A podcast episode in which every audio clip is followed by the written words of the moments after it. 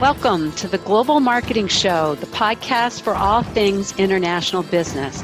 I'm your host, Wendy Pease, president of Rapport International and a translation expert. Come along with me today as we talk to an expert in the global marketing world about facing their biggest fears, hearing about mistakes they made or saw, discussing best practices, and sharing fun travel, language, and culture stories.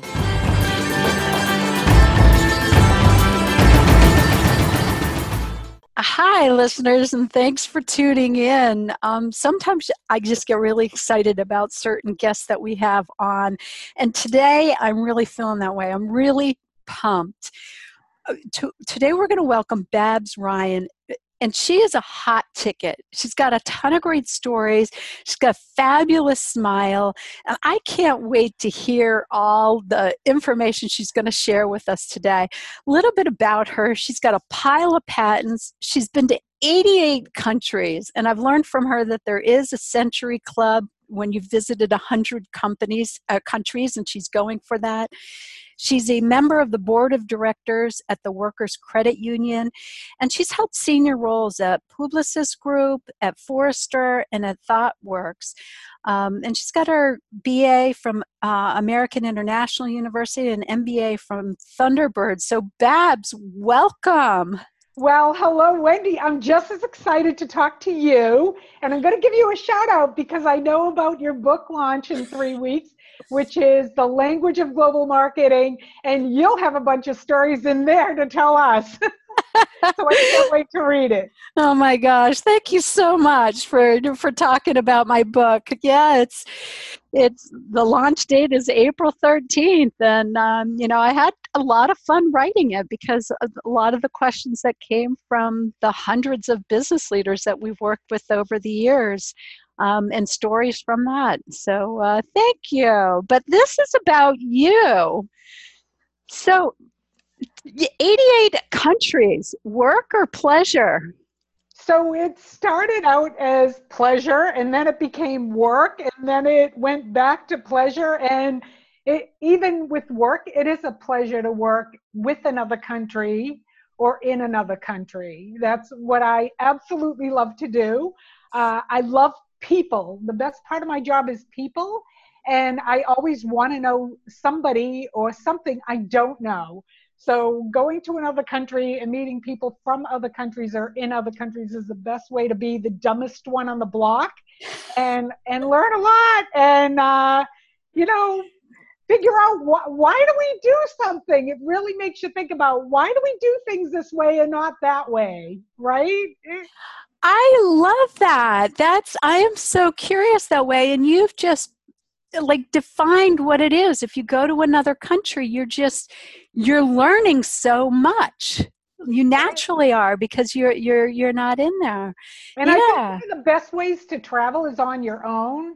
So i've done i've gone to a lot of places on my own. In fact a lot of developing countries i've gone on my own. And i find if you're by yourself you're very approachable. First of all you're not in your own cocoon you know um, not hearing what's going on around you. But I think when you're on your own, you become so approachable that, you know, um, I went to Belize on a cruise ship and I rented a moped and I drove as far out of the town, Belize City as I possibly could. And people were waving me down. And locals were waving me down, and I'd pull up and I go, How can I help you? And they go, Are you lost? And I go, no, I'm not lost, but I'm just out here. They go, why are you out here? I go, because you're out here. start up a conversation and invite me in to talk and tell me about the neighborhood. It was fantastic you know? Oh my gosh. Yeah that's certainly i've i've traveled uh, when i was in my mid 20s i traveled through europe with a backpack by myself and i met one of my best friends who lives down in florida. I still love her. I try to see her whenever i can but the experiences that i got. So how did you get into international business? Well um so my dad when i was a teenager my dad was an archaeologist and he took my brother and I on a trip to Mexico. But he we thumbed. We actually hitchhiked into the back towns of Mexico one time we were on the back of a cement truck. We were sitting on bags of cement and fish going up to a village that did not even have running water. It was it was called Zokitlan. It's still a tiny village. It's less than two two thousand people, but that's what he did. And um, then I go to college a few years later, and my boyfriend says, "We're gonna be rich." And I said, How are we going to be rich? He said, Internationals, where it's at. You have to get into international business. And we're going to get into international business, so we're rich. Well, we're not rich, but we're richer people because of it.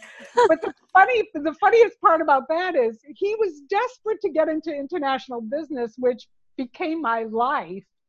And by going to this international grad school in Arizona called Thunderbird, he he didn't even he dropped out. He moved into a mortuary to save money as into the caretaker's room in a mortuary called Green Acres Mortuary.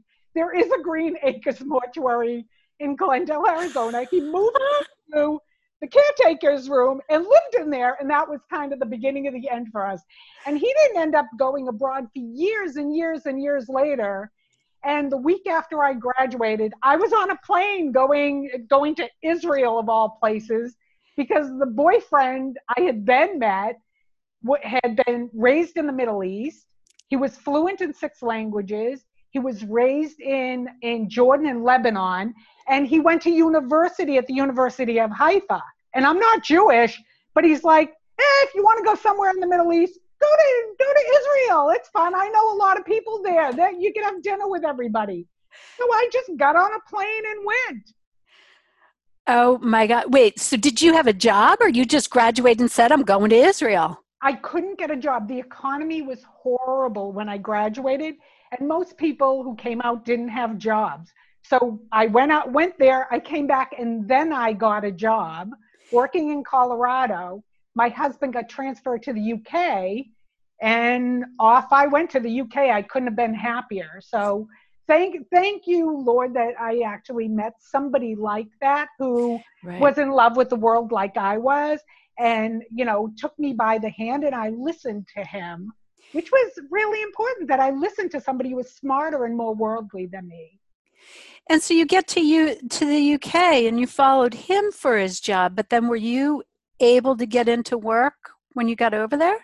Well, so my first job was as a copy typist in an advertising agency. They actually had a job that was copy typing. It was typing up all the words that were going to be in the ad or in the direct mail piece over and over and over again as everybody made their edits. But I got to sit in an ad agency, which actually became a big part of my life and I love. But then I saw a job at Kawasaki and it was another international thing that got me the job there. The British chief marketing officer had just come back from his first trip to the United States and he loved Americans. And I walked in the door. I actually walked in to drop off my resume there. And he walked in and I said, I would really love to have the job in your department in marketing. And he he heard my accent and he hired me. I got the right accent. and I became chief marketing officer of Kawasaki, and yes, I got a company motorcycle. So I was an American working for a Japanese company in the UK, and then he left, and I ended up reporting into a Japanese managing director, CEO, which was incredibly an incredible experience for a young 27 year old woman okay, so I'm still stuck on the you got your MBA and your first job in the UK was typing.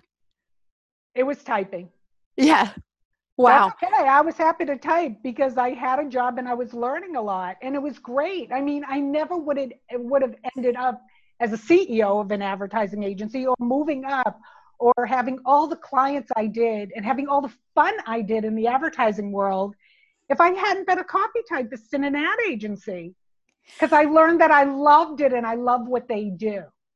Okay, so it was an entry level job, but you you fell in love with the industry, and then you had the experience of working there that that led you to Kawasaki. You okay, so at Thunderbird, did they teach you about working across cultures? Or how did you learn how to work in the UK for a Japanese com- company as an American? So at Thunderbird, Thunderbird, the only degree they had at the time I went was called a Master's of International Business.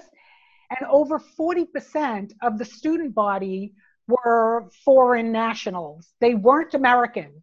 So you were thrust in with, with everybody from everywhere. I seriously, I was the dumbest one in the room. I had just come out of undergrad.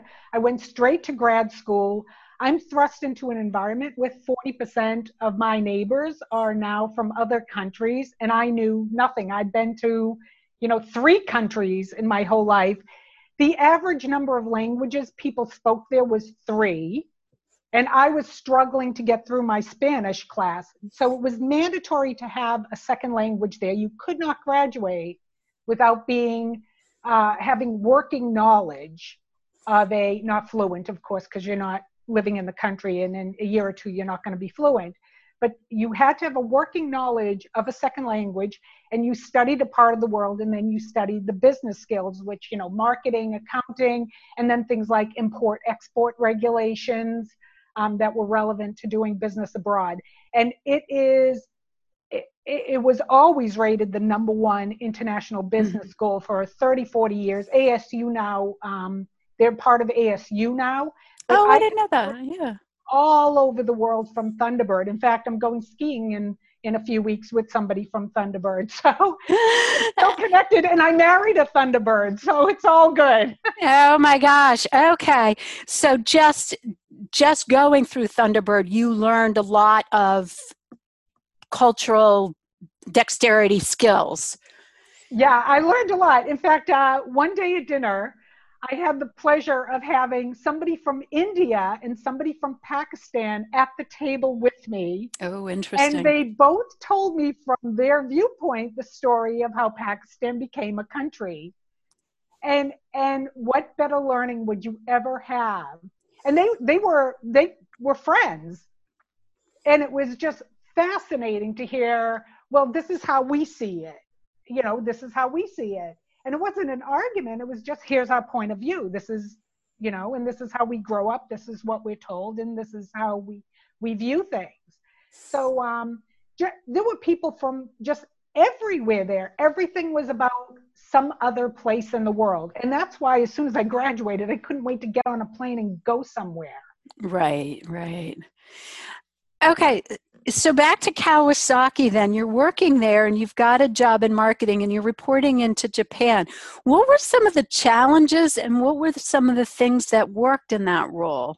Yeah, so it, it was very interesting. I was the first chief marketing officer in the world for Kawasaki who was female. Um, and the managing director, who was Japanese, called me in and asked to see my plan for the year, my you know marketing plan and business plan for the year. Mm-hmm. And I was responsible for making sure our market share was up. The market was actually depressed by by 15% at the time, which was horrifying. So I was coming into a depressed, you know, motorcycle market. And he looked at, okay, we're importing this many, you have to sell this many. And that was it. I never went in his office again for another year. He never talked to me. And I sold out of every single motorcycle we had. And on top of it, I sold warehouse stock that they had had for years that they were trying to um, get the dealers to buy and then customers to buy. And I did a promotion with a le- I, I call it the leathers promotion, where I gave matching leathers with a brand new bike. And without discounting, we sold out of four or five models in three weeks that was stuck in the warehouse. They were old year models. Oh my gosh, that is so creative and so never fun. spoke to me.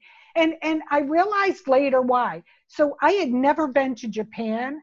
I wish I had been to Japan. I would have understood so much more um, and I've now been, I've only been to Japan two times more. In fact, it was my last trip before COVID. I was skiing in Japan. COVID broke out, and when I came home, it was like, don't come back in the office. Uh, we're shut down.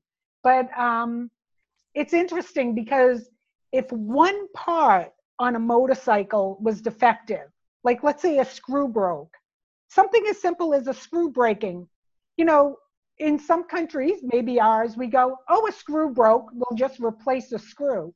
Every single part that that had a defect went back to Japan and would be analyzed because they believed in perfection. They were developing a bike from nothing, a brand new model in seven months when the US car industry was taking five years to design a car. Why can they design a, a bike which has earlier technology than a lot of cars? The damping systems, the suspension systems, the power on a motorcycle you know, a lot of the ideas come first on motorcycles and then go to cars. So, how can they do this in seven months? So, you think a lot about the culture and how they communicate with each other and how they work together. Why can they do it? And why were those machines so perfect? That's fascinating. But how does that correlate to him never talking to you throughout the whole year? Because I wouldn't have guessed that for Japanese culture. I have no idea why he never spoke to me. I don't know, but but I was okay. You know, yeah. Like I loved my job, and I had a lot of support from my colleagues, and it was a really fun place. I mean, at lunchtime, we'd go down in the downstairs where all the test bikes were, and you know there'd be a guy on a unicycle and we'll have little remote cars that we were racing with. And we'd ride some of the like baby the 60 cc motocross bikes in the in the parking lot. And i was having the time of my life. I never had more fun in my whole life as i did there and and we were massively successful we were the only manufacturer to increase sales that year the only one in the country it, it was great so I, I don't know if him not talking to me helped. or maybe it's just purely everything's going well. I'm not going to step in. Yeah, somebody tell Wendy why. Somebody who's lived in Japan, tell Wendy why he never talked to me. Yes, yes, reach out because I'm fascinated by this because you because um, you know a lot of Asian cultures and Japanese have more of a consensus type of management structure where it's more working together and behind the scenes. So leaving you out on your own, there's I'm fascinated. So if anybody knows, yes, let me know. well, and, and it's funny because you said at the beginning, oh, Babs has a great smile. Yeah. So one of my Chinese friends at at my last role, I did a trip. I was doing a keynote speech in China, and my call my Chinese colleague came and told me privately, "Thank you for doing this." He said, "It's not considered polite for women to open their mouths when they laugh." Like the big mouth laugh, the big mouth oh, right. is um, considered kind of garish. It's so in the United States, it's considered friendly and warm. So if you want to talk about different languages and body language and how you can get that wrong, there's a there's a whole other podcast on body language, right? But that whole smile thing you know, this big grin, this big open mouth laugh. This is like, do not, he was like, don't do, don't do that here. That is that is true because when I've seen Chinese, I mean, I don't know if it's true or false or whatever, but I'm glad you shared that, and it explains that when I've seen Chinese women smile or laugh or something, they will cover their mouth, um, you know, put their hand up to kind of to to do that. So that explains that. What what other body language stories do you have? This is very interesting. Oh my gosh! Well, you know you shouldn't do the okay with the round thing because that can mean somebody's a something whole. Um, not that. Uh, you know everything from um, oh oh I know a good one. So when you cup your hand, putting your fingers and your thumb together, I, I I've had people you know shake their hand doing that gently gently shaking their hand doing that. I didn't know it meant wait. Like, how would you know? How would you know somebody cupping their hand with their, you know, palm up means wait? In the Middle East, that means wait. Here's another good one I didn't know. Which is interesting because that in Italy is something different. Yes, it is. So, like, and I talk with my hands as you might have noticed if you're watching me on uh, a video, I talk a lot with my hands. I, I have to learn when I go abroad to be very careful what gestures I do with my hands because it can be perceived to mean something very different or it can appear very threatening in cultures where their hand motions are very subdued. So I have Italian hands. In Italy, I'm, com- I'm completely in the right place to have the body language I have. Um, you know, the, the one thing that uh, is universal is not a big horsey smile, but a gentle smile works in every culture. That that is the international language I've found everywhere, and it opens doors and opens people to conversation with you. So it, it works. Right, right. That yeah, that is. Uh, I wrote about that in my book. That's one of the quotes. Is the smiles recognized internationally so that right. is good to know and also good to moderate your smile. I hadn't i hadn't thought about that or wrote, written about that. Well, the other thing is that people won't tell you often. In some countries they won't tell you when you do something you shouldn't do. So i'm in iran and i'm go i go out to buy bread. And there's maybe a line of seven people waiting for bread. So i get in the line to buy my loaves of bread at the bakery. It's outside, it's a kiosk. And there, you know, I get in the line and I'm waiting in the line, and the man in front of me motions that I should go to the front of the line. And I'm thinking, isn't that nice? Because I'm a foreigner, obviously. I'm, I'm in a burqa. I look uh, a little ridiculous because I'm wearing sneakers with a burqa because I'm walking a lot. Don't wear sneakers with a burqa. And um, he, so then I, I'm like, you know, I do the no, no, no, no, no kind of motion with, you know, my look. And then another guy comes up and and motions me to go to the front of the line. Then I notice some woman walking up from the other side of the street. She walks right up, gets a bunch of loaves of bread, and walks off. And I'm like, oh, she must have an account there. Or she, I don't know, she called ahead or something. Yeah. So yet another guy motions me to go up. And then another woman comes from the other side and goes up, get your loaves of bread. Guess what? I'm in the guy's line. oh. a women's line. But there were no women there because there were fewer women buying bread than men. So the women were just going up to the women's line, they don't stand in the same line together. They might today, but when I was there, there was always a separate line for women as men. and I had no idea. So the guys were trying to tell me, you're in the guys' line. Go stand in the women's line. And I'm like, no, no, no, no, no.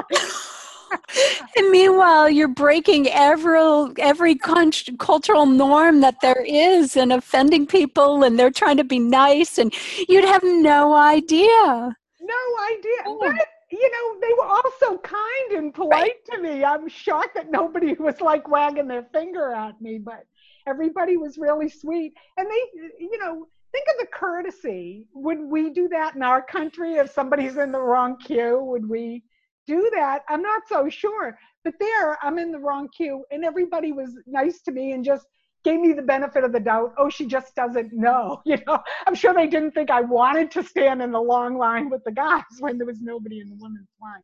But it just shows you how you can get it so wrong. That's why you really do need somebody on the ground telling you what to do. Right. Yeah, and I think that that is true is when you stand out as a foreigner and you're doing something in quotation marks wrong people do have they're they are a little bit more gentle with you because they realize that oh you're different so they're kind of curious about you and watching you. So it is if you take that risk and go. So when you were in iran were you um, working there? No, I was actually doing a trip overland from London to Australia. I took a gap year and I went on a double decker bus that was the top bunk was fitted with bunk beds, and the bottom bunk they had a hot plate and a, a container to purify water, and that was what I spent about four months in. It was a company called Top Deck Travel, and when they actually put the bus, the double decker bus, on the ferry over to Amsterdam, and away we went. And then I went off on my own once I got to India. So it was it was incredible. And I was the only American. Um, sorry, I shouldn't say American. I was the only person from the United States because right. Canadians are Americans, and there were two Canadians, and the rest were, uh, as you might guess, they were Aussies and Kiwis because boy, they know, and they know how to travel. Let me tell you. The yes, they do. Companions in the universe. Wait, so the bus went from the UK to, I thought you said Australia. It went to where? So it went to India, and then I went on my own from India to Australia. Oh, thank you. Okay, I was trying to figure out how to bu- a bus would get to Australia. well, they put it on ferries, so the buses can go on ferries that are going, you know, across to uh, the islands, or that's how it got from London to Amsterdam. Is yeah, yeah. Went on the ferry with it. Yeah. Are they still around? Yeah, I think they are. Uh, I even remember the name of the bus. It was called Tadpoles. We drove through the Baluchistan Desert. So each person got to take a turn driving the bus. And I almost broke the axle. I hit a sand dune in the Baluchistan Desert, twisted out the wheel, and like crashed it into a dune. So that was my last uh, driving experience with uh, driving buses. I'll give it up. it was amazing. when we were in Iran, um, we got stopped 37 times in a week. And and you know, your assumption would be, oh, the police are stopping us because they're giving us a hard time. It actually wasn't. What it was is they were just curious. You know, how many people do you see going through your country in a double decker bus? Yeah. 11 of us in this bus. So they would just stop because they were just curious, you know?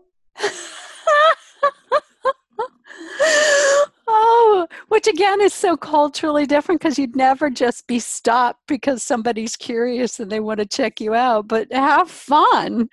I mean, interesting interactions with people.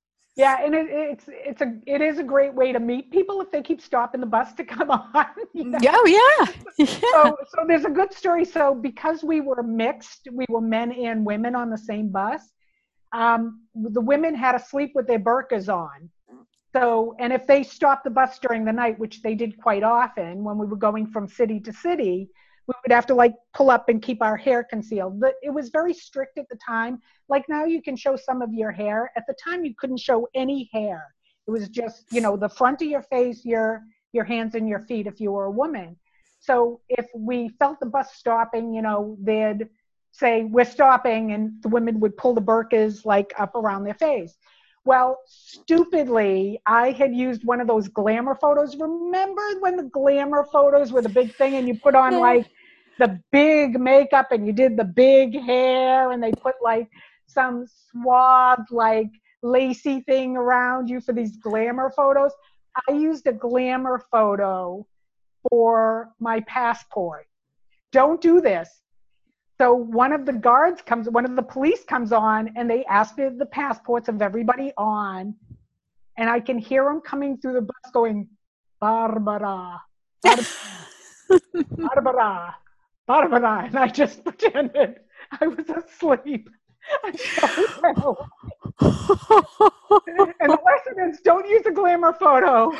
Oh, wow. Well, I don't think you can anymore. You have to go to the passport place and they tell you don't smile. And so you've got to look very grim. But oh, I can only imagine uh, the, the difference that you would have had in the picture versus wearing the burqa with no hair showing. Oh, these stories are fantastic. I knew you'd have them. So after you worked at uh, Kawasaki, where did you go on from there? Um, so I went to, I went a total change. I went from motorcycles and playing with jet skis and all terrain vehicles and motorcycles all day. I went to Citibank, who would. Wow. And it was fabulous. I had this wonderful boss, and I would go in and so I was dealing with the UK market again. My customers were all in the UK. Um, and I'd go into my boss and I'd go, I have this great idea for a new product, or I want to do this. And he'd go, um, so do your P&L, do your business case, you know, write up a P&L for it. And I would do that. And he'd go, okay, or he'd go, go ahead, test it. Like, test it, let me know what happens and go. So having somebody like that, you know, I was in my element. Like, and mm. and I also got six weeks vacation a year, so that's how I got all those stamps in my passport as well. But it was fabulous, you know. Oh, that's great. But then you ended up deciding to go back into to and that that was Citibank was still in the UK? Yeah, so I was at Citi in the UK and then the economy collapsed and um, Citibank was laying off um, tens of thousands of people worldwide. And I had asked for an international transfer the year before. I wanted to really go to Australia, you know, go on the, they call it the continent if you go to Europe, if you're living in the UK. I wanted to go to the continent. And there was no place for them to put me.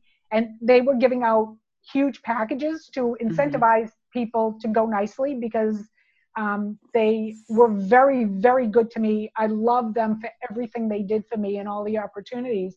But that's when I took my gap year. I was like, gee, I think I'll take the money and take a gap year and travel around the world for a year and then maybe emigrate back to the US. Because I had never worked in the US at this point. I went right from grad school to the UK. So the US actually became a foreign market for me. And, and the interesting thing is, it's harder to go back to your own country. I think after being a decade in another country, it was much, much harder for me to go back because I was different and I had a different view of the world. I had a different yeah. view of a lot of things. Uh, one of the biggest things was, you know, the advertising industry, they were five years ahead of what was going on in the US. For example, people went to movies early because the ads at the beginning of the movies were so good. So advertising agencies wrote ads just for the cinema to go on before movies. And they were so funny and so brilliant. People intentionally went to the movies a half an hour early to watch the ad. Can you imagine going somewhere on purpose to watch advertisements. the advertisements were ingenious. They were so funny. They were, you know, um, everything about them was great. And so I came back to the US and everybody kept telling me, oh, they're five years behind us. You won't know what to do. And actually, the innovation in the UK, and to this day, the innovation and the, the love of change and new there far exceeds my experience in big companies in the US. In the US, there's a lot of people who really are terrified of change because they don't want to do a job they're not doing today. And in the UK, I found that a very different experience. I still find that different. I worked in the UK last year. I worked with some of the payments, people on the payments rails, changing the APIs of the future. And it was a ball being back in London. I love it. And I worked with an international group there. It's very international, right? If you work in London, you're with people from all over the world too. So you're in your element in that way as well. It's diversity of thought. This is what's really important. You know, we talk about diversity here. You live in London, it's diverse. You live in New York City, it's diverse.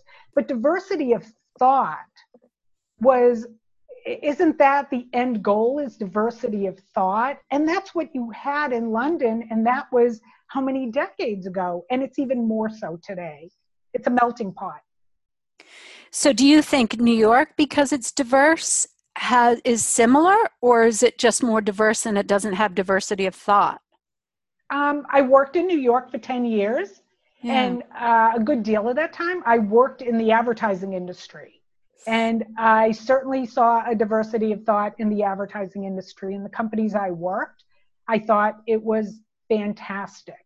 I went to GE, and my boss was a guy named Mukund Shiori. He's the guy that started the offshoring trend in the United States.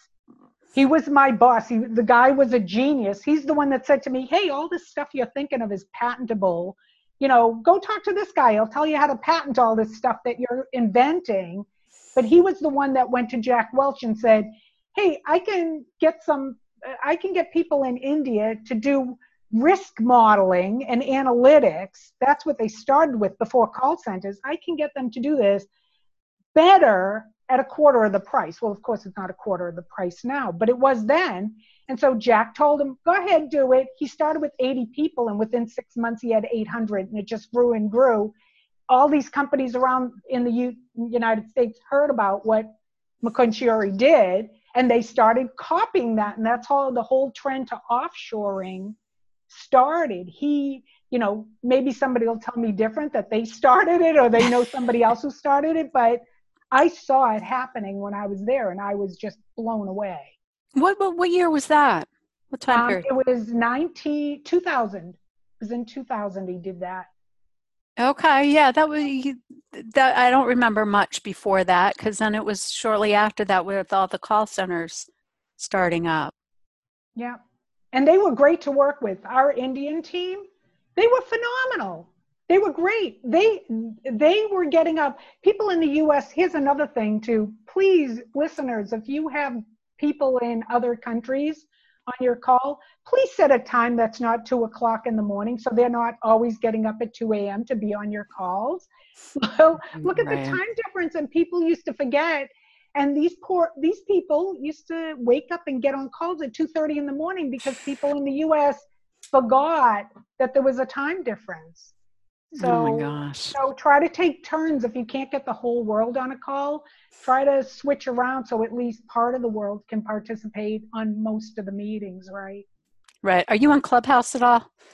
I am because Thunderbird's on Clubhouse. Okay, so I uh, that's where I'm really seeing like that the flexibility of time zone first coming awake to people and how they're adjusting and you know because East Coast time people who live on the East Coast do not think on different time zones. When I lived in California, I could quickly calculate everybody's time zones, but back on the East, I don't, and it's it's it's a sloppy sloppy thing that we do on the East Coast. Um, yeah, and and we work with a company analytics that does our bookkeeping from India, and we've used them for years, and they've grown with us, and the work is really good. The details are paid attention, so and I get stuff done overnight, and it's back to me, so I'm not waiting for somebody to come into the office and handle it. So, uh, been very appreciative with that. So, you worked in advertising and you probably worked for companies that were going global. Can you talk about some of the best practices and some of the mistakes that you saw there?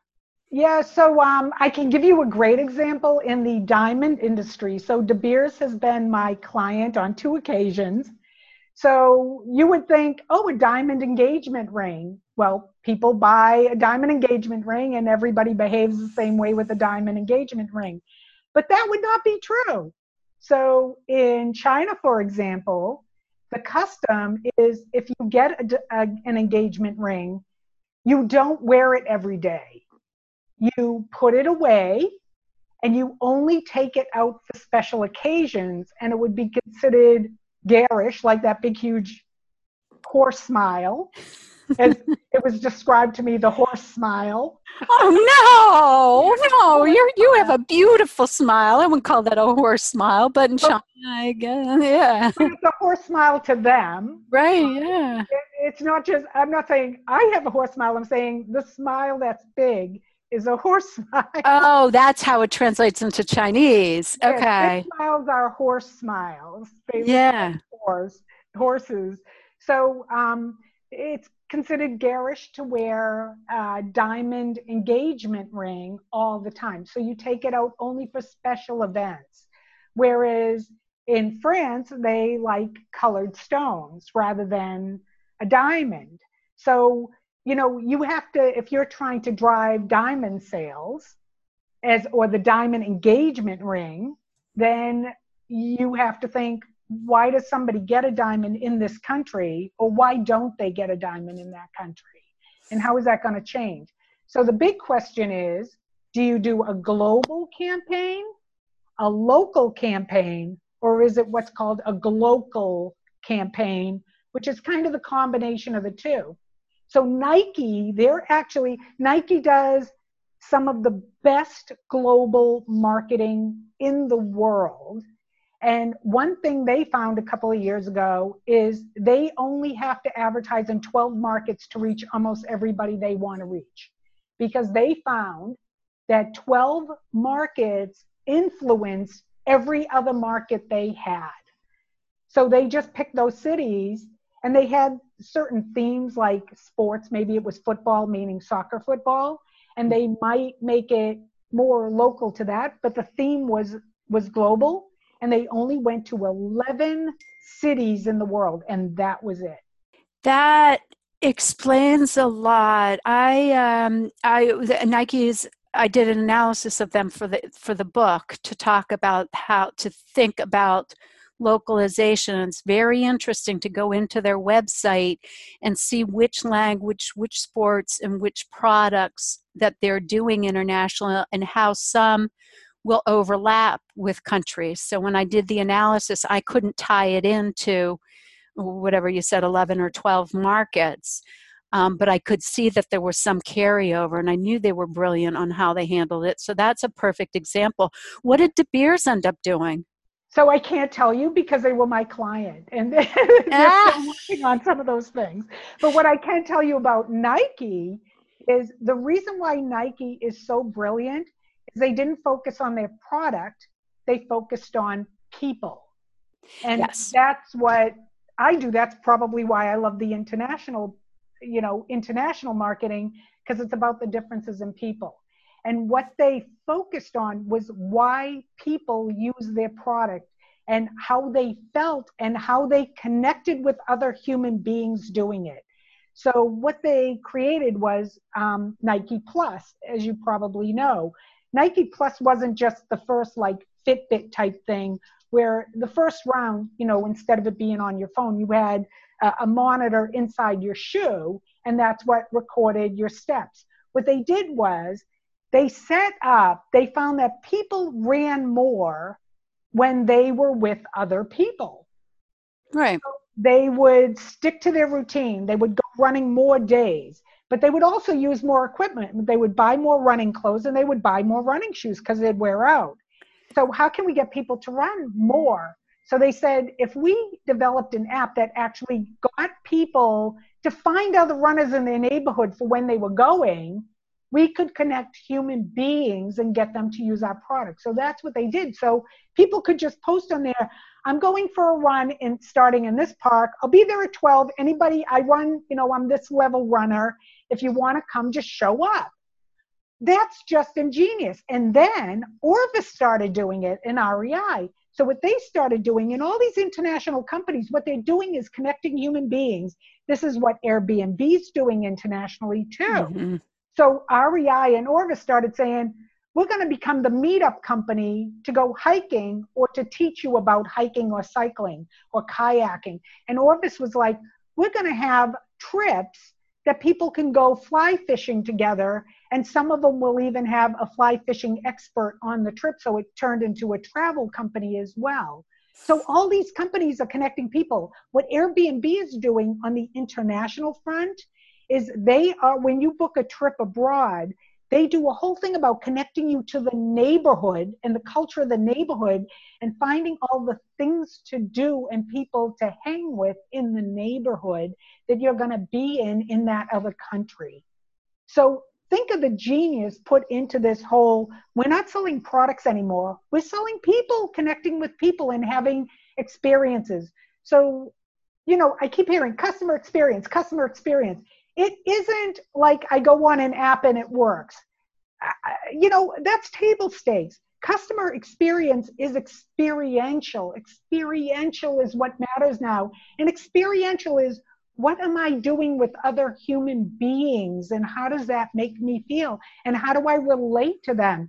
And there are only two degrees of separation. I believe in that. I do too. I do too. This is brilliant because I looked at Airbnb was another example that I used. I happened to pick you know companies that I really liked and um, and they've done well. Um, and Airbnb does really well on how they do some high quality translation and then they leverage machine translation where you know it's not the high quality but it gives you good enough information you know like for reviews. They're not going to translate all of those. Google translate can do that and you can see whether they loved it or hated it you know if you if you're reading along. So but that is that is so you've hit it on the nail you know the nail on the head was with the customer experience. It's the experiential and connecting because i've i didn't think about orvis and rei but i have experienced what you're talking about and that's why i like those organizations. And that's uh, meetup is another organization that's done a good job at bringing people together. Yes and they're in i believe they're in over 100 co- countries now Meetup is a great way to meet people abroad. So, uh, you know, what people don't think of doing with it is, hey, if I'm going over to London and I'm, uh, you know, a runner, why don't I look for the running group there or the museum buff group and go on an outing with them? Because they're going to find the place I would never find in the tourist book, you know, or, uh, you know, those groups will know the out of the way places because they're the local favorites. And what better way to get integrated into a local community they go out for a day with a bunch of people from that country and do something. And thank god covid is uh, allowing us to actually go in public and still be careful but be with people to do these things because boy i've missed that. Right right yes it's a good thing we see see the light at the end of the tunnel fingers crossed hopefully and everything. But uh, yeah that's a good i hadn't thought about that for meetup. I've just thought about it for local things that i want to get involved in. So that's true with traveling. That's a fantastic idea. Another reason to travel alone is you can really meet with people and connect there. Yeah so what recommendations would you have for companies that are thinking about doing global marketing or going global and they're not large like the Nikes or the Airbnbs, how how would a company start? Hire an expert. Don't think you know it. Don't don't just use somebody who translates and you no one would know this better than you Wendy. It's not just about the words. It's about the way people feel like the diamonds. You could translate something telling people to, oh, you'll have this beautiful engagement ring that you can show off and wear everywhere, which is going to be completely inappropriate for the China market. It's not going to work at all. So there's more to it than just translating. It's knowing the culture, knowing the why behind what people do. So my advice is go to people who know the why. And you know, there's there's lots i worked in consulting for so many years. There's so many great people in different countries. You can get people in those countries on your account to do the work and tell you what to do and what not to do. Um, so my advice is to get experts from those places and and get immersed. Uh, the other thing is get on a plane. Get on a plane. Um, one thing that um, one thing that was interesting. So western union when they were in the throes of developing peer to peer mobile money transfer. So, what most people don't know is the first country that had broad, broad scale money transfer peer to peer was Kenya. So, back in 2010, 70% of Kenyans were already using M Pesa to pay for like taxi fares and pay each other and pay the storekeepers and pay for groceries. 70% of Kenyans were already using peer, mobile money transfer and mobile payment in, nine, in 2010. Jeez. They, they like had the market because they didn't go, oh, you have to have a digital wallet and you have to have this and this. They just went, here's your phone, you can use it to pay. It was called M-Pesa. So then we started working on cross border. And so Western Union wanted to go in every country and let people do, you know, easy.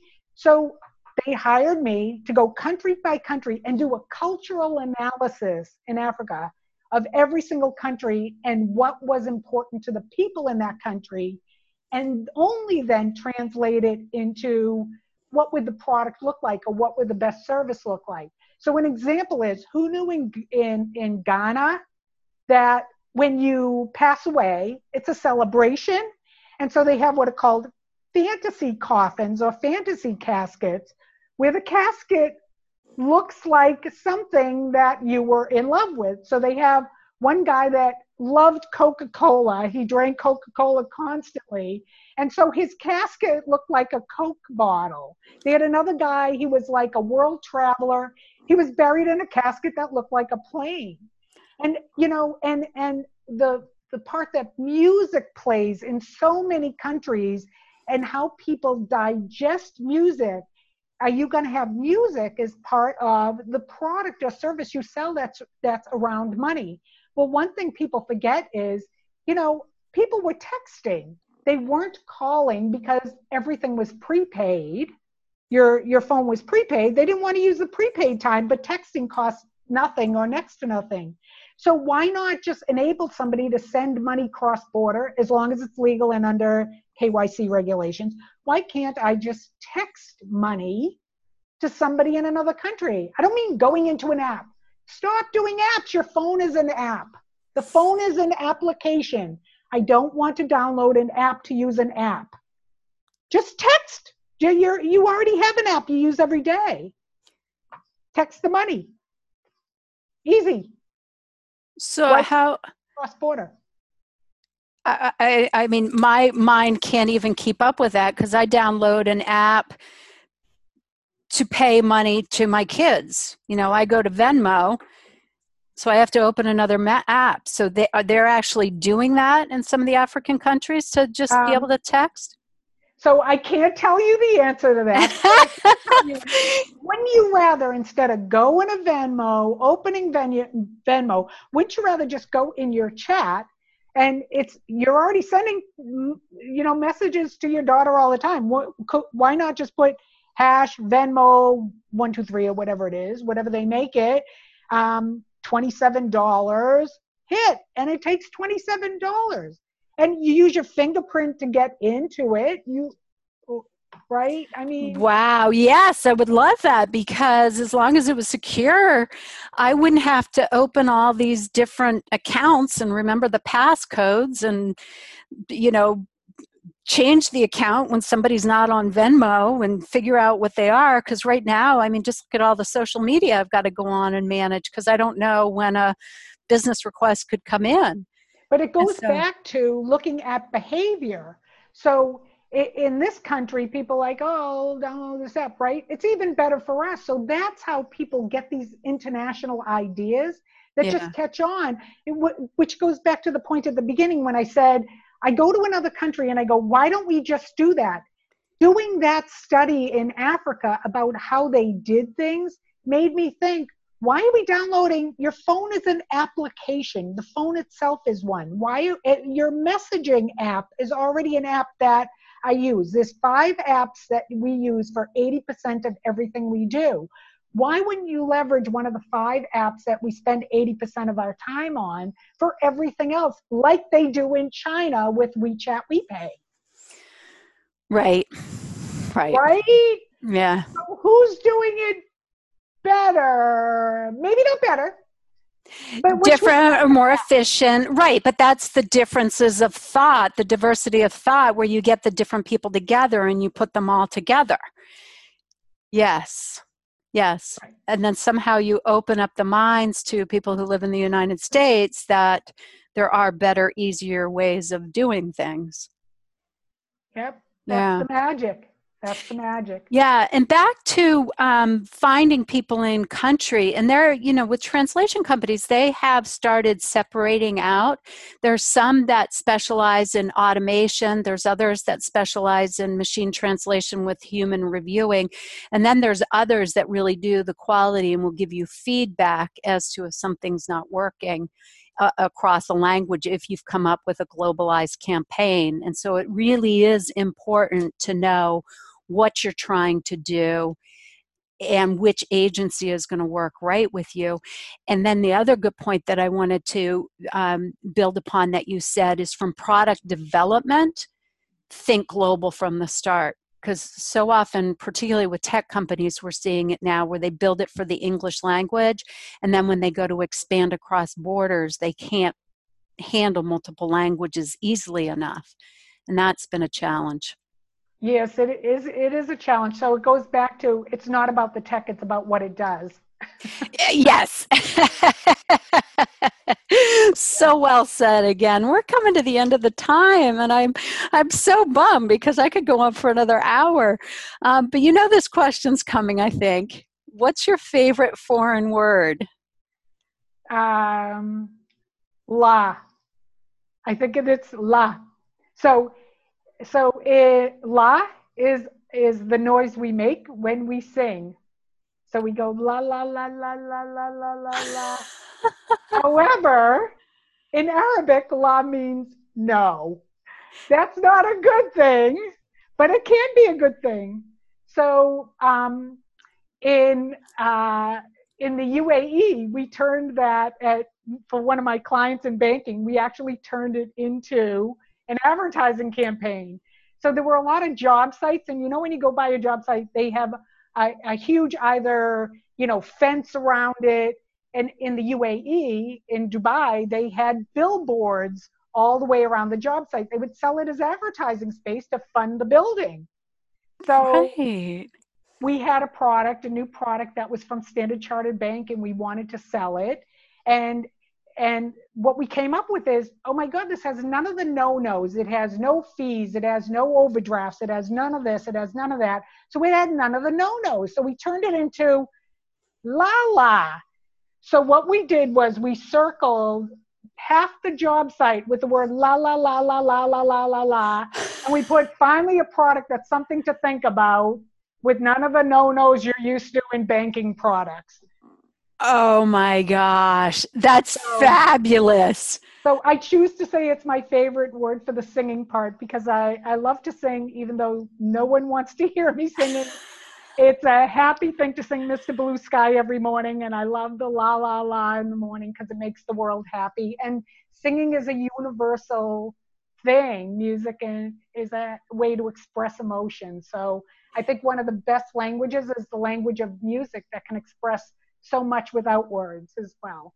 Oh, that's so true. So if if in Arabic la means no, then if they're just faking the words to something and they're not using la, what do they use instead to sing? Oh, I, I they would probably say la la la la la. and you know a dog makes a different noise in a bunch of languages, right? Oh yeah, yeah, yeah. ouch. So the Germans go aua.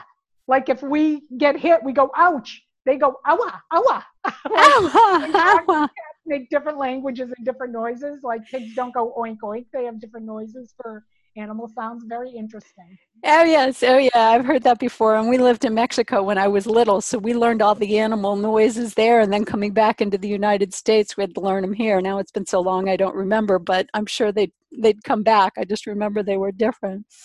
How about your favorite vacation? Oh my gosh, there's been so many. I I love different countries for different things. Vietnam has uh, just amazing food where every morsel that goes in your mouth is incredible. Bhutan was just beautiful beyond belief. Um, I love the country of Jordan because I have um, a lot of friends there, and I love the women there. They're so entrepreneurial. They're so business smart they're so well educated and they put it to use and they're go-getters. I I love that country because their women are so strong and powerful. Um, China because every day is an adventure and it makes me think about things. Uh, I don't know. I've been to 88 countries. I think I have 88 favorite vacations. well, I love that summary. I have just now added on some places to my vacation list, which just keeps getting longer. and any final recommendations for our listeners? Yeah, get on a plane as soon as you're like double vaccinated with all your your uh, mask and protective equipment, and go somewhere and meet other people somewhere. And and uh, here's the best piece of advice: next time somebody you work with suggests something different or new and you're uncomfortable with it, say yes. Say yes to letting them try it. Because the best thing in life is trying things. You don't try that weird food in another country that turns out to be duck feet. You're, you're just try, try something new, whether it's a new country, new people, new food, new experiences. Just do anything new. Your soul will just sing and it won't say la la. Don't say la la anymore. That's Don't say la la, but sing la la. sing la, la. oh my gosh, Babs, you are so fantastic. And I mean, the stories that you tell and how you tie it in together, I knew this would be delightful. So thank you so much for being here today. All right, Wendy, and I look forward to reading your book in three weeks. Congratulations on the launch. Well done. Thank you. Thank you. And listeners, thank you for tuning in today. Um, this has been a, a, fabulous episode. So I am sure that you've got somebody who is inter- interested in international business or travel. This is a good general listening, fun one that I learned a ton from. So go ahead and share uh, share it with somebody that you know, and definitely give it a five star recommendation. So we'll be back next time with another interesting guest. That's a wrap for this session. A big thanks to you for listening to the Global Marketing Show. Hope you had just as much fun as I did. New sessions launch weekly on all places you find podcasts Apple, Spotify, Google Play, and of course on our website. If you know someone interested in this topic, please tell them about us. Au revoir for now.